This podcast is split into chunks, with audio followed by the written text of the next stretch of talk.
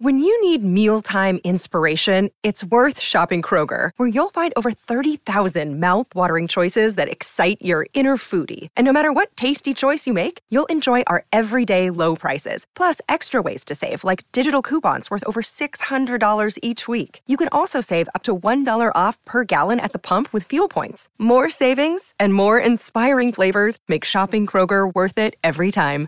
Kroger, fresh for everyone. Fuel restrictions apply. Podclass, i podcast di classe editori. Ragazzi, ci siamo quasi.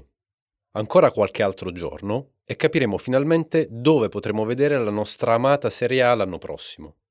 È una fase molto delicata perché siamo in piena trattativa economica tra la Serie A e i broadcaster, cioè le emittenti. E infatti questi ultimi giorni sono stati belli ricchi di aggiornamenti. Ovviamente non possiamo non parlare in questa puntata anche delle ultime novità in casa Juventus cioè il nuovo aumento di capitale e l'ennesimo rosso a bilancio, ma ne parliamo tra un po'.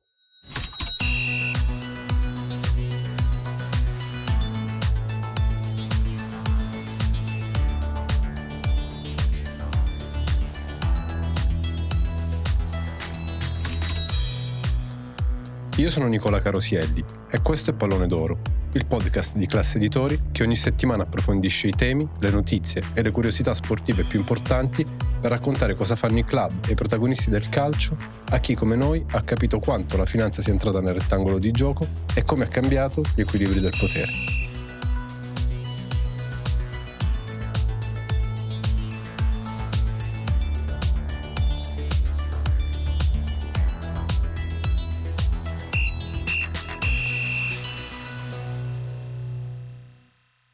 Intanto ritorniamo ai diritti TV. Potremmo dire di essere davanti a una partita di poker tra i club, che cercano di incassare un prezzo più alto per la vendita appunto dei diritti, e le emittenti che, ovviamente essendo società vere e proprie, devono farsi i conti in tasca ed evitare quindi di non rientrare nelle spese sostenute. Ma prima di spiegarvi cosa sta succedendo e perché è una partita di poker, facciamo un piccolo recap per capire velocemente come funzionano i bandi dei diritti TV. Innanzitutto, diciamo che i diritti a trasmettere le immagini vengono venduti a ciclo, tipo come succede per le concessioni. L'ultimo bando riguardava le stagioni dal 2021 al 2024, cioè fino a questa qui. La Serie A mette a disposizione vari pacchetti, si chiamano così, cioè sono varie tipologie di offerta. Quella su cui nel 2021 la Serie A e le emittenti hanno trovato la quadra è quello attuale, cioè noi vediamo tutte le partite su DAZN, ma di queste 10, 3 si possono vedere anche su Sky. Quindi DAZN ha l'esclusiva su 7 partite e poi altre 3 le trasmettono appunto sia DAZN sia Sky, cioè sono in coesclusiva. Questa offerta ha fruttato alla Serie A circa 930 milioni di euro a stagione, che per l'intero triennio sono quasi 2 miliardi e 8. DAZN in pratica ha pagato alla Serie A ogni anno 840 milioni, dividendoli però con Team che ne versava 340, mentre Sky ne versava ogni anno circa una novantina. Finito il ciclo precedente, oggi la Serie A punta a un'offerta migliorativa rispetto ai 930 milioni che ha incassato fino adesso, anche perché, come abbiamo già raccontato qualche puntata fa, i club non è che se la passino benissimo e quindi vogliono provare a intascare sempre qualcosa in più. Ed è qui che inizia tutta la vicenda. Innanzitutto la Serie A, anche per venire incontro alle esigenze degli emittenti, che hanno bisogno di anni per programmare i vari investimenti, ha deciso di estendere il periodo di concessione fino a 5 anni. Cioè in sostanza i broadcaster potevano fare offerte o per gestire i diritti TV a 3 anni o a 4 anni o anche a 5 anni. E in pratica da subito si è percepito che l'intenzione di tutti fosse quella di aggiudicarsi la concessione a 5 anni. In questo modo infatti le emittenti possono programmare meglio il lavoro e pianificare gli investimenti, ma allo stesso tempo i club si possono garantire entrate certe per un periodo molto più lungo.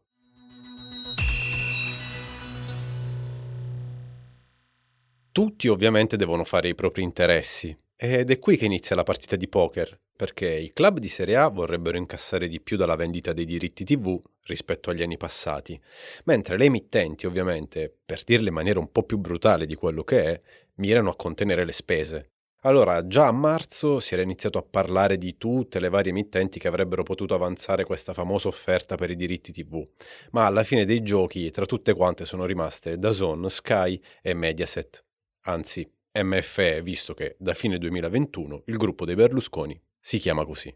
Gira che ti rigira, a fine luglio, come abbiamo raccontato noi di Milano Finanza, tra i vari incastri di modalità di trasmissione delle partite, ha diciamo vinto fino adesso un pacchetto cosiddetto 6-3-1, ovvero Dazon che trasmette 6 partite in esclusiva e 3 in coesclusiva con Sky e poi una che finirebbe in chiaro su Mediaset. Con questo nuovo modello le squadre di Serie A ovviamente ritengono di poter avere un prezzo decisamente più alto, ma non per chissà quale ragione, semplicemente perché gli offerenti sono tre e non due. La questione però è un po' più complessa di quello che sembra. Dazon innanzitutto avrebbe una partita in meno rispetto a quest'anno e quindi non vorrebbe pagare tanto di più. Mediaset ritornerebbe a trasmettere una partita, da decidere se la domenica sera o il sabato sera, ha però la necessità di rientrare all'interno di parametri di sostenibilità finanziaria del prodotto, che tradotto non può spendere troppo per trasmettere una partita in chiaro perché se no non rientrerebbe con la pubblicità raccolta. In questo gioco a tre Sky sembra essere quella più tranquilla. Avrebbe infatti le tre partite in coesclusiva come quest'anno. E però poi ci potrebbe aggiungere dall'anno prossimo l'offerta sulla Champions League, visto che si è aggiudicata in esclusiva tutti i match della competizione pagando alla UEFA 220 milioni di euro all'anno. Le squadre di Serie A comunque continuano a spingere per un rialzo delle offerte e nel corso dei mesi di trattativa dalla Lega avevano iniziato a lanciare dei messaggi, aprendo alla possibilità che la stessa Serie A si potesse fare un proprio canale in casa, qualora le offerte economiche non avessero soddisfatto i club. Una sorta di Serie A TV, diciamo così, con cui trasmettere direttamente le partite e quindi vendere loro degli abbonamenti a noi appassionati. L'ipotesi, si badi bene, non è che se la sono inventata così all'improvviso, eh, ma c'era un secondo bando che prevedeva proprio la nascita di quella che tra gli addetti ai lavori si chiama Media Company. Ovviamente questa soluzione sarebbe deleteria per gli operatori, Mediaset esclusa, perché li priverebbe sostanzialmente del prodotto calcio, Dico Mediaset esclusa perché ha un'offerta che basa il suo core business su altro, cioè i soldi di fatto li fa con altri programmi, non sicuramente con il calcio. Comunque, per fare questa media company sarebbe necessario trovare delle fonti di finanziamento che si accollino tutto o quasi il progetto.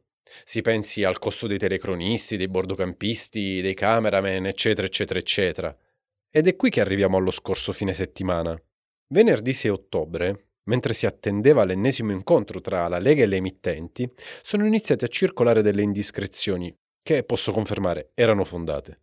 Secondo cui numerose banche e fondi di investimento avevano avanzato delle offerte per mettere in piedi questo progetto Media Company e quindi sostanzialmente per fare la TV della Serie A.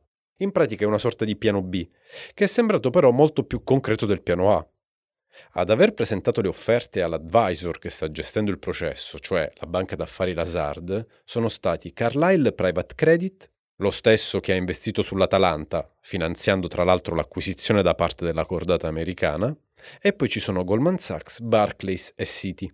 Una notizia che deve aver fatto tremare non poco le emittenti, anche perché gli importi messi sul piatto da questi soggetti finanziari sono consistenti, tant'è che si parlerebbe di circa 950 milioni l'anno.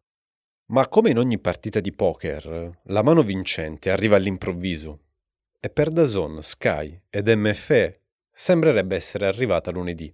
Il 9 infatti i club della Lega Serie A si sono di nuovo rincontrati, soltanto che diciamo è stato un incontro soprattutto interlocutorio. Questo perché? Perché il venerdì 6 gli stessi club avevano deciso di posticipare fino al 23 ottobre il limite massimo per valutare le offerte pervenute dai broadcaster. Ma come abbiamo riportato noi di Milano Finanza, all'interno delle interlocuzioni le società di Serie A sarebbero comunque riuscite a far fronte comune almeno su un punto importante. Andare avanti con Dazon, Sky ed MFE e accantonare per ora il piano B, cioè quello che coinvolge banche e fondi per dar vita alla famosa Media Company. Ma le offerte pervenute sul tavolo dell'advisor Lazard da Carlyle, Goldman Sachs, Barclays e Citi non finiranno però nel dimenticatoio perché potrebbero essere valide per la strategia sulla vendita dei diritti TV all'estero che la Lega Serie A sta implementando e con cui punta a raccogliere almeno un miliardo di euro.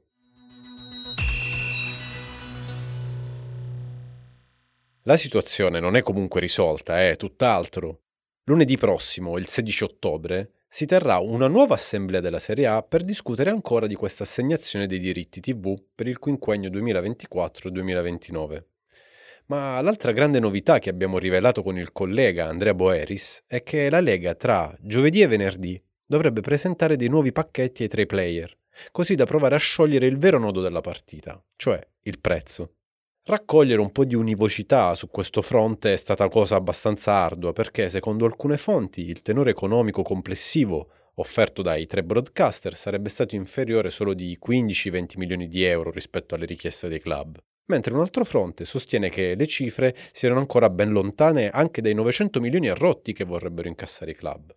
Comunque, in base a quanto abbiamo ricostruito, Sky avrebbe avanzato un'offerta migliorativa anche rispetto alla tornata precedente, cioè quella 2021-2024, in cui aveva offerto circa 90 milioni.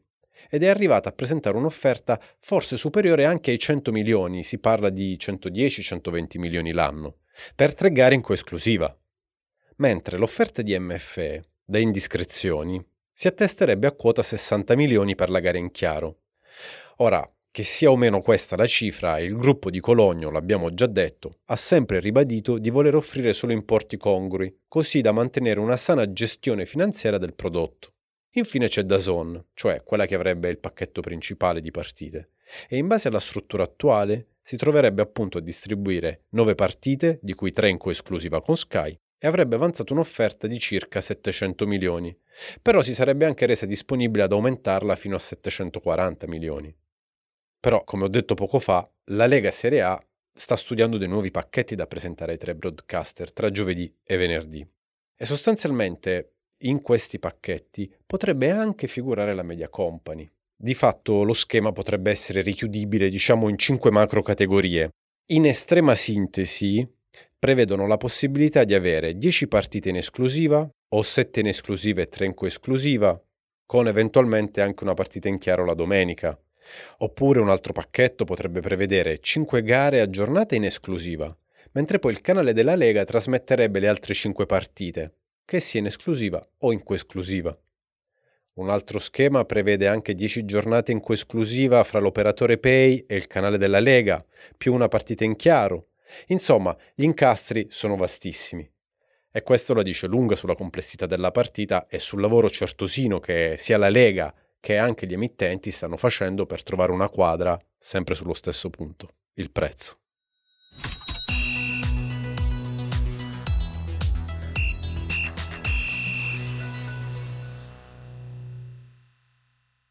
E adesso voltiamo pagina e parliamo della Juventus e del nuovo aumento di capitale, perché dopo le due manovre da quasi un miliardo fatte tra il 2019 e il 2021, il CDA ha autorizzato un nuovo aumento di capitale, questa volta da 200 milioni.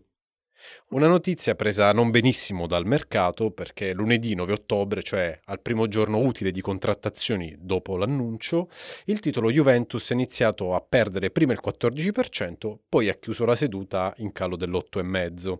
Diciamo che tutta la nuova manovra di ricapitalizzazione della Juve deriva ovviamente dal bilancio 2022-2023 che si è chiuso con un nuovo rosso questa volta di 112 milioni, che per carità è molto meno del rosso di 239 milioni e dell'anno prima, però è pur sempre un rosso. Sostanzialmente quello che ha spiegato il Consiglio di amministrazione nel documento che ha pubblicato per Borsa Italiana hanno detto che questo aumento di capitale sarà a supporto della realizzazione degli obiettivi del piano, nonché tenuto conto degli impatti nell'esercizio in corso in quello precedente, derivanti dagli esiti dei procedimenti italiani e internazionali avviati nel 2022-23, il CDA ha definito le linee guida di una manovra di rafforzamento patrimoniale.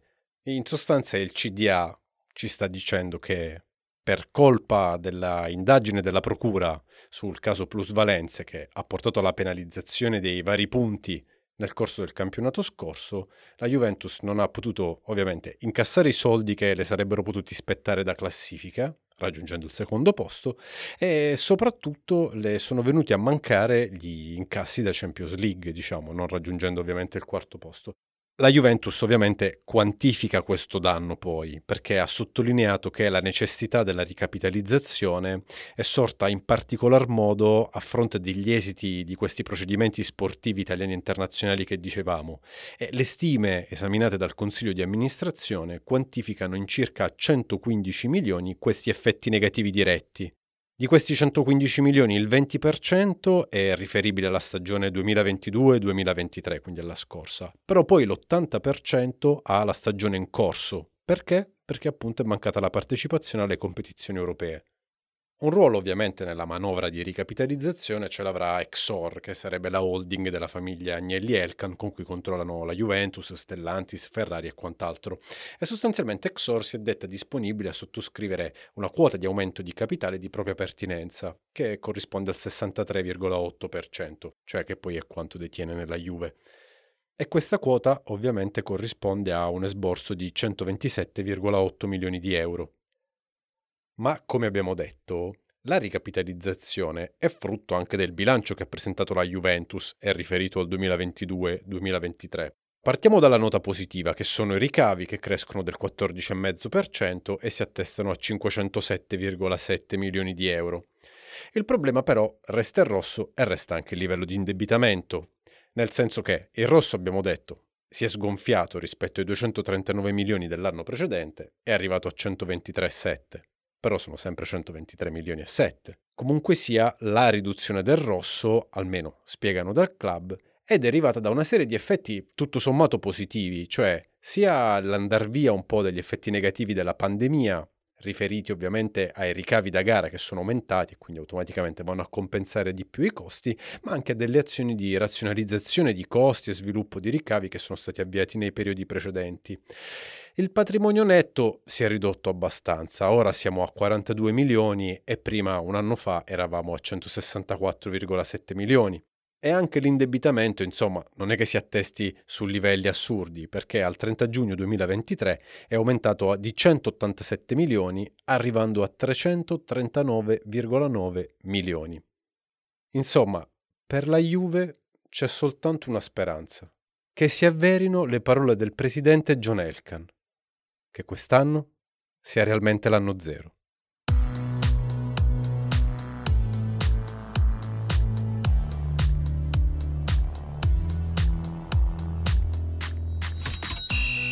Avete ascoltato Pallone d'Oro, un podcast di Milano Finanza prodotto da Podclass, classe editori, a cura di Nicola Carosielli.